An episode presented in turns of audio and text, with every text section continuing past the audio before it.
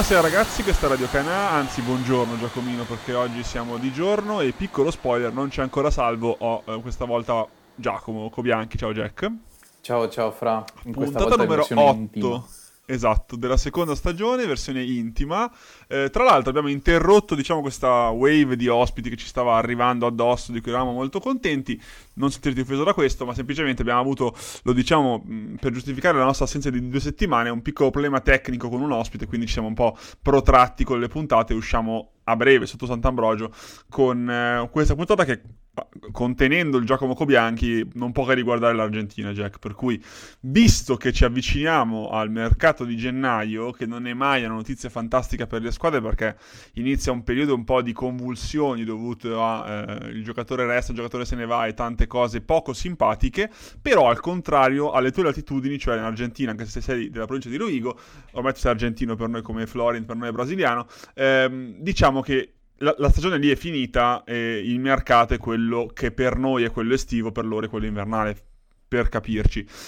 Quindi diciamo che inizi, si inizia a parlare di argentini che potrebbero arrivare in Italia e cose comunque molto interessanti. L'elefante nella stanza si chiama Julian Alvarez, togliamocelo subito Jack. che fine fa sto ragazzo? Ha fatto il fuoco no, in, in, campionato. Sì, sì, il, il mercato grosso per loro teoricamente sarebbe questo.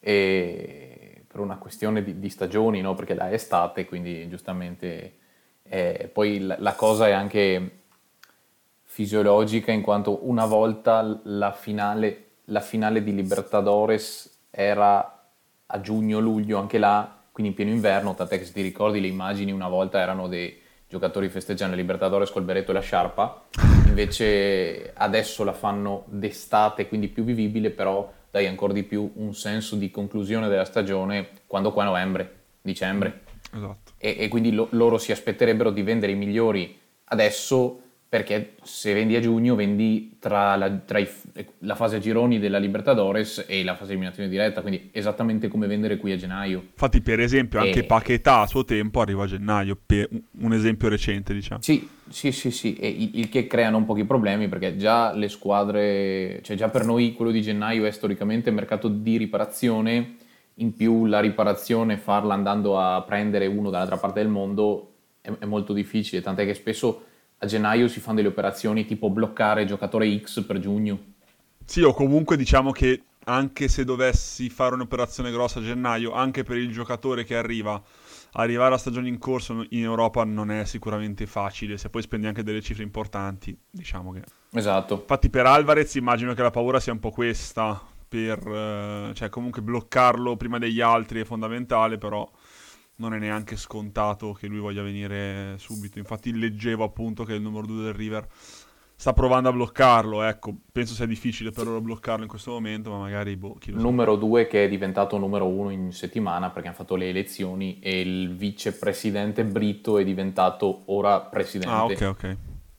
Ma secondo te lui dici è, è pronto diciamo per il salto? No io l'ho visto essenzialmente con voi durante il Superclassico che abbiamo visto in famiglia diciamo così e, e, in poche altre occasioni. Mi sembra comunque un giocatore piuttosto importante comunque sia per doti fisiche perché è vero che è piccolino ma non è leggerissimo se vogliamo. Eh, tanti lo paragonano a Lautaro secondo me è un po' diverso visto così. Mm, eh, no, però comunque è uno che ha fatto un fracco di gol e ho visto anche secondo in classifica di assist per cui non è assolutamente male anche da quel punto di vista, cioè anche a livello associativo, come dicono quelli bravi. Ma no, ma volere o volare lo deve fare il salto, ma per il semplice fatto che là non c'è più niente da fare e rischia di, eh. di poi scadere in quella palude in cui ti uniformi al livello e, e, non, e non cresci più e diventi in un paio d'anni carne da MLS per intenderci, quindi... tipo, come si chiama l'attaccante argentino del Boca? Che doveva finire mm. all'Inter è finito tipo uh, ai Pumas, tipo. Chi ca- eh, oh? Madonna. Bravo, Caceri, sì, sì, sì, sì. sì. sì, sì, giusto. E... Beh, San Paolo adesso, tipo, mi pare. Comunque, ah, okay. sì, secondo me il salto lo fa, non so dove, spero con tutto il cuore, non tipo Brighton, quei tritacarne lì, che è il modo ah, migliore sì. per finire la tua carriera se sei genericamente sudamericano e, e attaccante, e spererei più per lui un qualcosa di Spagna o, o Portogallo al massimo. E... Ah, dici neanche tipo Fiorentina? Queste cose un po'... Boh, sì, forse, non lo so, più che altro mi chiedo come, come passi da Vlaovic a Julian Alvarez. E sì, no, quello è abbastanza Anche vero. il Milan come passi da Ibra, Giroud a Julian Alvarez. Lo so, forse l'Inter potrebbe essere un po' la più simile perché ha comunque Correa che è un giocatore che fa quel tipo di movimenti lì. E, e... Però è alto 1,90. Sì, chiaro, però se cerchi comunque un tipo di giocatore che si muova lontano dalla porta, che faccia quel tipo di inserimenti, porta palla, ti conclude contropiede, eccetera, eccetera, che c'ha qualche colpo oppure un po' così di magia, Alvarez può andare bene. Non lo so, io lui lo vedrei uomo da Siviglia per dirti un nome. Però Siviglia è un altro bel calderone, perché... eh, esempio, perché ha un sacco di gente di talento negli stessi ruoli più o meno. Quindi anche sì. lì secondo me eh, occhio. Sì, o se no potrebbe essere una, una roba tipo Correa Angel nel ruolo che fa l'Atletico Madrid, che fa quella ah, sorta okay, okay. di seconda punta e mezzo. E che gli potrebbe servire perché comunque non è uno che ha tanta presenza in area, però comunque ha il senso del gol, lo ha. Chiaro è che dipende quanto Simeoni si sveglia terrorista ogni mattina. no, chiaro, chiaro. Però tra l'altro io leggevo una, una suggestione, sempre rimando sull'Inter, che l'Inter ha provato a mettere dentro Sanchez per Julian Alvarez, ma pa- pare tra le grandi risate del, del River, e un po' li capisco comunque, nel senso, ok Sanchez forse quel tipo di ruolo lo sa ancora fare, ma comunque con un livello di esplosività atletica abbastanza ridotto al minimo, ecco, se non una partita in corso. Poi t- tutto si può dire del Sud America fuorché che l'impatto fisico sia eh, da poco, per cui Sanchez onestamente non ce lo vedo eh, in quel contesto. Al, al, River Plate fa più bene il ricordo che hanno di Sanchez che avere Sanchez adesso. Ecco, probabile. Comunque, molto probabile. Già, cioè uno con i colpi di una certa età che tende a infortunarsi già ce l'hanno, che è Mattia Suarez e penso gli vada più che bene quello perché prende quello che prende e gli sanno che in campionato è il giocatore che è. E a River se, prende, cioè, se vende Alvarez lo vende basilarmente per fare abbastanza soldi con cui sistemarsi un mercato intero, non per avere un altro giocatore in cambio. Tra l'altro ha ancora la clausola, giusto? Che 25 mi pare. 25. E che tra l'altro è un... forse ne parlavamo anche in privato, è una clausola bassa se scommetti forte su di lui, ma alla fine comunque per un mercato di gennaio non è neanche così bassa, perché magari ti aspetti delle cose da subito una volta che spendi quella cifra. Quindi torniamo al discorso di, ok, ma chi lo prende? Beh, se calcoli che Quarta andò via a 13 ed è stato molto contestato dopo che ha fatto qualche cacchiatina nelle prime sì. giornate, quindi sì, sì, amplifica la cosa a 25 e vedi che, che la, potrebbe creare dei problemi. Certo, poi si parla tipo del Real Madrid, allora ti dico, vabbè, Real Madrid prendere, buttare 25 ha problemi zero e mal che vada lo manda un anno in prestito da qualche parte. Che tra l'altro secondo me potrebbe essere anche la scelta migliore, ovvero prenderlo oggi, prestarlo sei mesi in una realtà in cui è quasi sicuro di fare une, delle buone cose, il Portogallo che dicevi tu, sì, allora, una Spagna... Se va, via, se va via in prestito può anche finire in quel paradiso di, di, di, di, attaccanti che è la Bundesliga di oggi, ce lo mandi al Leverkusen, al Dortmund, all'Ipsia, in quei posti lì ah no, e chiaro. fa 30 gol in un anno sì, anche una cosa del genere, o comunque sei mesi là e poi te lo riprendi in estate per farci qualcosa di più concreto, ecco, è sicuramente sensato.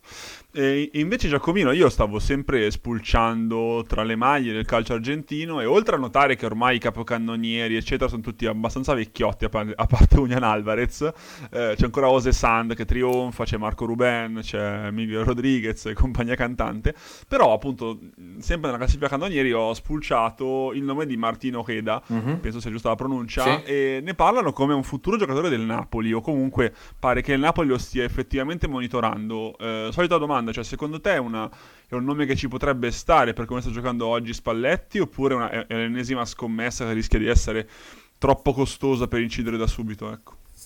Boh, Ojeda è uscito quest'anno, aveva 20 anni, lui mi sa, 20 va per i 21. Sì, 21 è, mi sembra. È uscito quest'anno dopo che al Godoy Cruz hanno cambiato allenatore che è arrivato Flores, l'ex vice di Bielsa. Quindi diciamo okay. che ha preso un po' il boost dovuto al nuovo allenatore, ha fatto una striscia positiva di boh, 12-13 partite, qualcosa del genere e, e, sono uscite un po' di individualità interessanti. Lui, Bu- Bullaude, che sarebbe Bullod tipo perché alla francese, no? il, ah, classico, ah, francese. Okay. il classico cognome francese argentinizzato. E comunque sono usciti quei giocatori lì, però gli va fatta la tara, nel senso io non andrei a comprare adesso Ojeda dopo sei mesi fatti bene con questa, con, con questa iniezione di fiducia eh, lo andrei a, ed eventualmente vedere come si conferma o non conferma il prossimo anno, a meno che tu non stai cercando, però anche lì non lo vedo un profilo da Napoli, l'operazione Ojeda la vedrei più un'operazione da Atalanta, nel senso prendo un giocatore che ha delle buone condizioni sistema, iniziali, okay, lo sì. inserisco nel sistema, se mi rende buon, se non mi rende comunque trovo il modo di ammortizzare in qualche maniera. Lui è un buon giocatore a tutto tondo, eh, ha fatto gol un po' in tutte le maniere, ne ha fatti tanti, certo è che comunque gioca in una squadra che eh, ha, vinto, ha, fatto tante volte 4-5 gol, però raramente non ne ha mai presi, quindi è un okay. po' come valutare gli attaccanti di Zeman per intenderci, è un po' difficile fargli la tara. Chiaro, chiaro, chiaro. E tra l'altro, visto che è un giocatore che agi- agirebbe su tutta la tre quarti, per cui prettamente largo, ma ho letto anche che potrebbe giocare un po' più vicino alla punta. Sì, sì, sì. Eh, però sì. vedendo il Napoli come è messo, comunque avendo da un lato eh, di fatto Insigne, e poi c'è Lozano, c'è Politano, Mertens fa tutt'altro ruolo ora perché manca Osimen, però poi Osimen se ne va e immagino Mertens e Petagna si giocherebbero il posto da centravanti con Mertens direi favorito, quindi di fatto Okeda sarebbe tipo la quarta fascia tendenzialmente come gerarchia, che anche qui immagino che se lo paghi poco puoi scommetterci, se lo paghi tanto, boh, non lo so. Cioè, solito discorso che secondo me va fatto. Sì, perché comunque poi la Godoy Cruz gioca con, con Flores, gioca 4-2-3-1 stile Bielsa, cioè il, fa un modulo un po', un po pre- premierizzato ma con i, con i criteri di Bielsa, quindi alla fine gioca su tutta la tre quarti ma comunque deve stare in qualche maniera vicino alla porta e, e, a volte fa anche l'attaccante, spesso fa l'attaccante la punta davanti, molto intercambiabili però a presenza in area. Se tu il tuo piantone davanti è Osimen, già gli togli del potenziale perché comunque tu giochi a tre e, e, e gli togli del... del... Sì, sì. Poi non escludo che possa fare lo stesso bene, ma secondo me lo abbiamo visto troppo poco anche là per valutare e un suo arrivo e eventualmente addirittura un suo cambio di ruolo rispetto al ruolo dove abbiamo visto finora. Cioè vedrei altri profili se devi prendere un esterno in un tridente. Invece è un calciatore che devo dirti la verità, mm, quest'anno mi aspettavo di vederlo in altre vesti, cioè in condizioni nettamente migliori. Io lo, lo scorso anno diciamo, ho, ho, atteso l'arrivo di Gaich in Serie A, mm. ne abbiamo anche parlato mi sembra in una puntata, diciamo con buon favore, poi ovviamente era il Benevento, non era una squadra strutturata del tutto, doveva incidere da subito tante cose che potevano limitarlo e che lo hanno effettivamente limitato. Ora è finito di fatto in prestito in Liga 2 all'Uesca eh, e onestamente io pensavo, davo per scontato che in Liga 2 un giocatore con quelle potenzialità potesse comunque fare una signora stagione. Ad oggi il suo score è di un solo gol in 14 partite e due assist, eh, giocando c- circa 500 minuti più o meno, che non sono tanti se fai il conto, sono tipo 50 e qualcosa minuti a partita. Perché? Nel senso, ti aspettavi questa grande difficoltà una, nel continente europeo o secondo te è veramente un qualcosa che ancora non si spiega o magari deve trovare la sua realtà? Eh, mille fattori.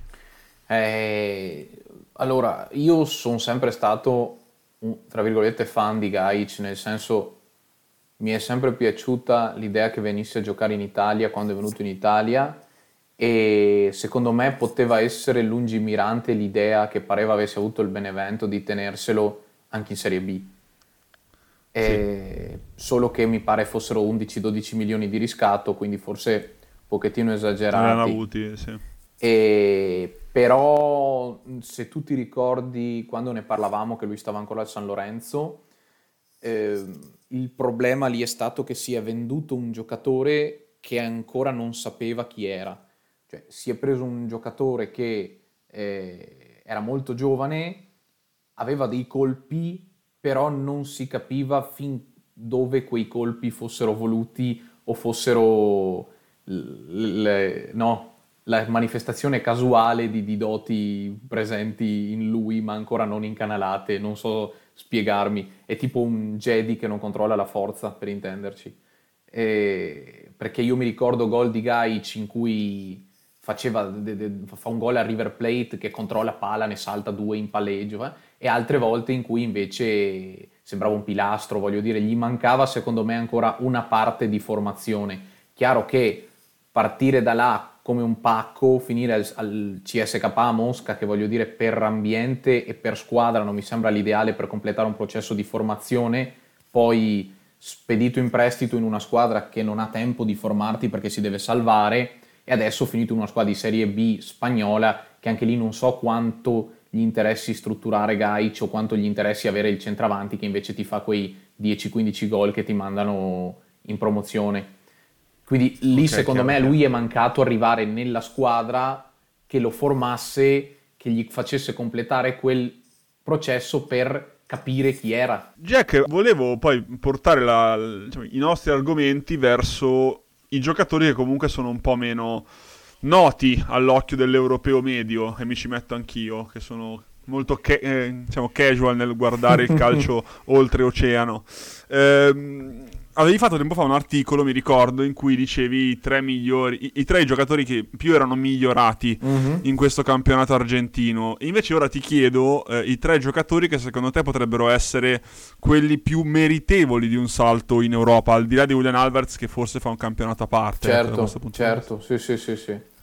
Ma allora, ti dico, facciamo un, un distinguo nel senso, ritengo che un giocatore per venire via al di là del picco che è in grado di mostrare là, sia più importante la sua formazione a 360 gradi. Cioè preferisco un giocatore costante su un livello un pochettino più basso che uno incostante, mm-hmm. ma eh, che ti tocca dei picchi più alti. Chiaro. Per questo motivo io per dirti non consiglierei mai a nessuno di comprarsi Fabra del Bocca come terzino sinistro. Mamma mia che... Posso dire che hai i piedi più più storti, cioè è, è veramente molto rustico, diciamo, ecco, molto rustico. Sì, però tipo tre settimane fa, tre settimane fa fa un gol che scarta tutti, tira, su, ti, ti tira un diagonale alla Roberto Carlos. ok. Allora tu vedi quell'highlight lì, dici cazzo lo voglio, poi lo prendi e, e, e, ti rendi conto che è schizofrenico, una volta va bene, una volta va male, una volta...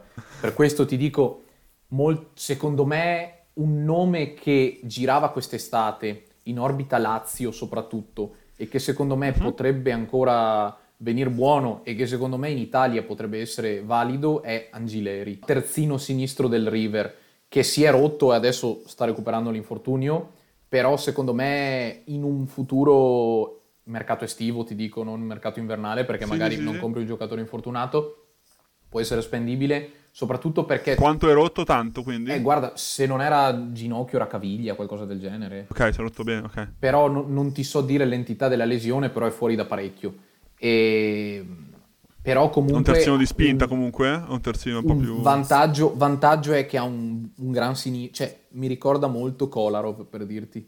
Quindi c'ha battitore, gran battitore di punizioni, batte i calci d'angolo, tiro da fuori quando serve, spinge Ah, con, con Gagliardo ha fatto anche, ma questo non fa testo perché tutti lo fanno con Gagliardo, il terzo di, di difesa. Ah, sì. Però, e lo faceva anche Martinez quarta, voglio dire, però è prettamente un, un esterno. Eh, se... Comunque è una buona marcatura. Sì, ma fa, secondo me lui era un nome intelligente per la Lazio perché alla Lazio mancavano i terzini e quindi poteva essere una, una buona cosa, una buona cosa. E quindi è un nome che comunque io terrei lì in qualche modo. Poi ti posso dire, eh, non andrei a toccare ancora l'attaccante dell'Anus, Lopez, che ha fatto molti gol, ma ha 20 anni ed è uscito adesso per una questione che mi sembra ancora, nonostante ha molta più consapevolezza dei propri mezzi di quanta non ne avesse Gaic, però mi sembra ancora un giocatore che necessita la seconda stagione prima di mh, mm, dire lo prendo, lo porto qua. E, ok, ok. E mentre potrebbe venire di qua perché è secondo me un profilo già abbastanza inquadrato per squadre però magari di media classifica o zona salvezza, il figlio di Cruz. Il figlio del cardiniero? Eh sì. Dove gioca? Al Banfield, come suo padre. Me lo son perso il cardinerigno. Mm, cardinerito. E, fa anche l'attaccante? Certo, eh? sì, sì, sì. Che spettacolo, che ricordo. Deve aver fatto 8-10 gol quest'anno. Ah beh dai. Però lui... Ma è tipo il padre? Mm. Quindi è uno slanciatone, sì, ma con un buon piede? Però un po', secondo me c'ha un po' meno il piede del padre, perché io Cruz me lo ricordo, comunque okay. aveva anche la punizione, c'aveva un po' di... di... Beh sì, sì. Le, lui, eh, secondo me, è un, un giocatore che può fare una traiettoria, tra virgolette, alla Simeone, quindi non magari... Ciolito, sì, immagino. Non magari top club, però in quella media classifica può essere quel giocatore da, che ci sguazza. Ha, ha, il pregio, che è un, da un certo punto di vista un difetto, da un certo punto di vista un pregio, di essere uscito tardi perché lui deve essere 98 o 99. Quindi... Vabbè, comunque potrebbe anche essersi fatto le ossa bene prima, magari ed, ed, la... potrebbe anche essere un punto a ah, favore sì, a volte. Infatti, eh? secondo me la cosa positiva è che lui in, eh, ha esordito con eh, lo scorso anno, tipo, e a causa di, del, del, Covid che aveva decimato la rosa del, del, Banfield. E molti, me compreso, hanno detto, beh cacchio, ho buttato sul figlio di Cruz perché è il figlio di Cruz che fino a ieri giocava fuori quota in primavera, hai capito? Questo era il mio, sì, il mio sì, pensiero. Sì. Dopo, pian pianino, senza rompere troppo le balle, senza quasi che ci ne si accorgesse che si chiamava Cruz di cognome, è entrato tra i titolari, ha iniziato a fare i suoi gol, eh, il Banfield non è chissà che squadra, però comunque ha fatto quello che doveva fare. Chiaramente lì ti dico profilo da media classifica. E se invece vogliamo rimanere nelle botteghe care, eh, vai a, a, vedere, secondo me, un paio di nomi che uno è della Vega, della NUS, di eh, cui te lo stavo per chiedere, da... Ursi della Vega eh, te li stavo per chiedere. Della Vega, della Vega si parla ormai da, da due o tre anni e secondo me lui è arrivato al punto di non ritorno che è un po' anche quello di Tiago Almada che è già promesso dell'MLS. Certo. Cioè sei a quel punto in cui tu per dove sei hai fatto il massimo. Quindi o te ne vai o, te ne vai o, o, finisci per galleggiare. Che, che già Della Vega quest'anno un po' sta galleggiando perché secondo me era uscito meglio lo scorso anno. Beh, della Vega lo davano come mh, tra i papabili sostituti di Papu Gomez all'Atalanta. Sì. Poi eh, si è parlato di Napoli. Ne parlavano. Esatto. Eh sì, però Quindi sai, dopo aveva il suo seguito. arrivi a quel punto in cui lui ha fatto... Eh, è stato uno un po' di quella generazione, e come altri, che hanno pagato il fatto che la, la, l'Argentina olimpica abbia fatto abbastanza schifo. E che quindi mm. nessuno di quel... No, di quella, di, di, di quella, rosa lì ha preso l'Olimpiade come trampolino di trampolino lancio. Trampolino di lancio, chiaro. Beh, per esempio Barco aveva preso Barco, poveraccio. una nazionale giovanile come Povero Barco. anche lui come grande trampolino, poi è finito in MLS, Infatti, lì probabilmente è finito da, dall'altra parte del discorso. Nella, nella Dark Side of the Moon. Esatto. E invece Urzi, che è un giocatore che io da... guardavo tempo fa e mi ricordo, mi era molto piaciuto, un'ala Banfield anche lui se non sbaglio, Mancino. Sì, Banfield, Banfield anche lui. Ancora eh, con Crespo forse, eh, c'era ancora Crespo. Quando... Sì, sì, sì, è esordito con Crespo lui, mi sa. Ma eh, Urzi bene, però anche lì tocca capire cosa vuoi fare. Secondo me a Urzi andrebbe meglio, paradossalmente, passare a una squadra strutturata in Argentina. Yeah. Tipo fai un, passa- un anno a River, Ah, ok, ok, chiaro. Più che altro... Ma dici perché è, è a, per un motivo di personalità? è un di... po' anarchico come giocatore. E okay, quindi okay. poi c'è il rovescio a medaglia, a volte passare alla squadra grossa ti macina, cioè Paradela che era la stella del Gimnasia è andato a River e poveraccio adesso è l'ultimo dei cambi. Chiaro, chiaro, chiaro. Perché non sempre ti funziona sto meccanismo. Però ce ne so, non ci sono molti club che ad oggi possono, cioè qualcuno lo ha fatto, ma non ci sono tantissimi club che hanno superato il paradigma di vendere a una delle big di Buenos Aires che poi si interfaccia con l'Europa. Ah, una okay. volta era un passaggio Forse obbligato. perché vogliono arricchirsi loro, cioè esatto. vogliono loro prendere il big. Però okay. per essere credibile a mercati esteri devi comunque essere strutturato in una certa maniera. Ad oggi di modelli di quel tipo lì ce ne sono pochi, c'è il Tageres è uno e il Velez è un altro e, e basta, perché comunque già mh, mm, tipo il Defensive Justicia 99% passa dal River Plate, perché comunque hanno tanti tanti passaggi mutui di giocatori e quindi difficile che venda fuori, mentre comunque il Tageres già vende in MLS, ha venduto in Francia perché ha venduto Medina al Nizza, no al Nizza dov'è? Sì, Lance, sì, Lance, no al Nizza, al Lance. No, al Lance, al Lance. Ha venduto in KPL Leverkusen, quindi non mi stupirei che se va via tipo Valoges dal, dal Tageres, che è un, una sorta di, come dire, come te lo definisco, lui è colombiano, quindi un po' stile quadrado, cioè... Mm, un rapidone. Rapidone esterno, tu, tutto, tutto doppi passi, tutto balletti. Tutto... E sì, sì, non mi stupirei che invece di venderlo al Boca Juniors o al River o a chi per loro va all'Orlando City o al, non saprei, o, o al Betis Siviglia, faccio un esempio. Che tra l'altro è un discorso che dal lato società capisco, lato giocatore un po' meno perché poi va a finire in, in un ginepraio, stipendio a parte che generalmente è abbastanza alto.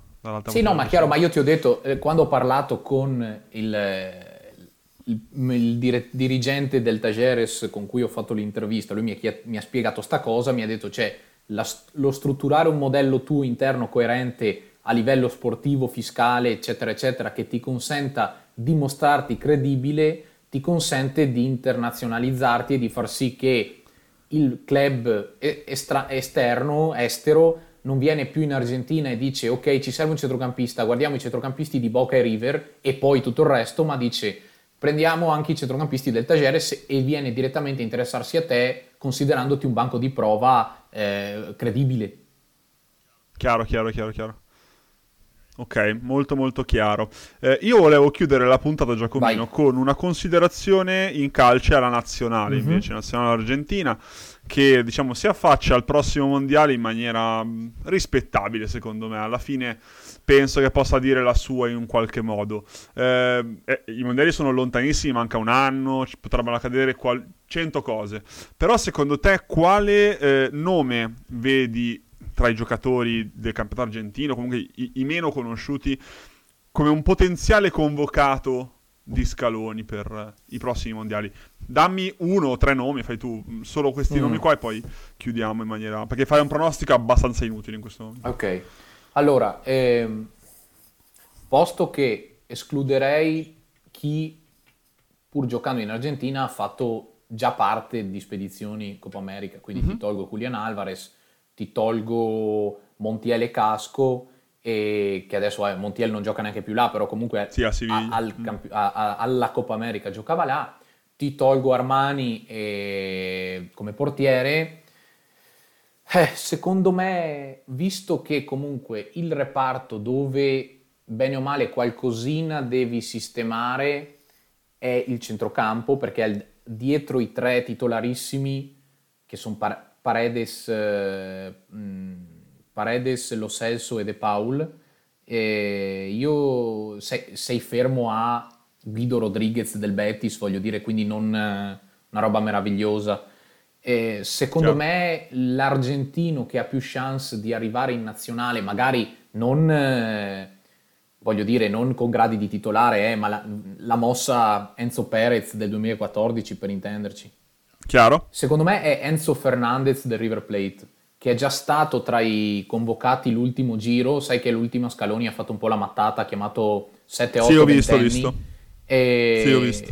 È uno di loro, centrocampista centrale, è arrivato dal Defensive Justicia. Lui già era del River, lo ha mandato là in prestito, lo hanno richiamato, è diventato titolarissimo, segnato anche la settimana scorsa, quindi ha dei colpi veramente, veramente importanti e quindi secondo me lui potrebbe è essere più uno... un tecnico, quindi è uno che si propone un po' di sì, più, sì, non diciamo, è un. Non è un, un regista. Mm. Cioè, chiaro, più, chiaro, chiaro. Lo, lo, accosto di più allo schieramento da mezzala di Lo Celso, ecco, che a Paredes. Ok, ok. Però, però secondo me nelle rotazioni lui ci può entrare perché comunque giocatore che ha dimostrato de, de, de, delle belle carte ci metterei molto meno Almada perché secondo me, posto che finisca a febbraio dove deve andare, cioè ad Atlanta, non dimostrerà un livello tale da finire nei convocati del mondiale. Chiaro, chiaro, chiaro. Ottimo, ottimo, sono curioso adesso perché ripeto, la, sull'Argentina no, magari eh, sulla carta non la vedo come una delle quattro favorite, mettiamola così, però secondo me mi sembra di capire che come gruppo, come sostanza, diciamo che ci sia un qualcosa che Scaloni ha costruito per andare anche oltre quello che effettivamente poi la carta potrebbe prevedere, ecco, mettiamola così. Quindi boh, la vedo una di quelle teste matte questa Argentina che potrebbe sì, sì. stupire. Cioè, o... le, le, le, Dai quarti in poi ce la vedo. Ecco, le condizioni iniziali vediamo. sono quelle che sono, poi ci si affida anche un po' alla, alla congiunzione astrale, diciamo. Però è una di quelle squadre che se becca il mese in cui gli, va, sì. gli si infilano tutti gli ingranaggi anche solo di mistica interna loro, capace che, che voglio dire, è un attimo che eh, Otamendi diventi Ruggeri, cioè veramente sono cose che...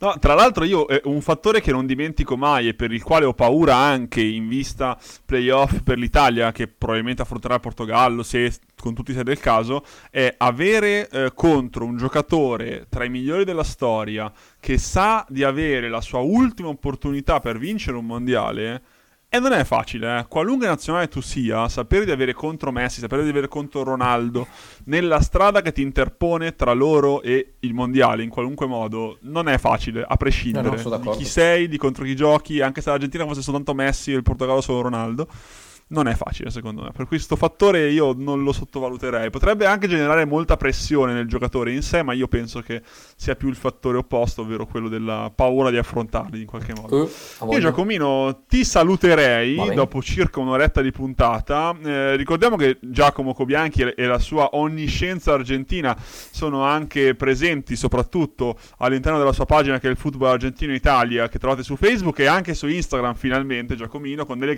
con delle cazzo cazzo di grafiche e mi gioco il beep che non metterò.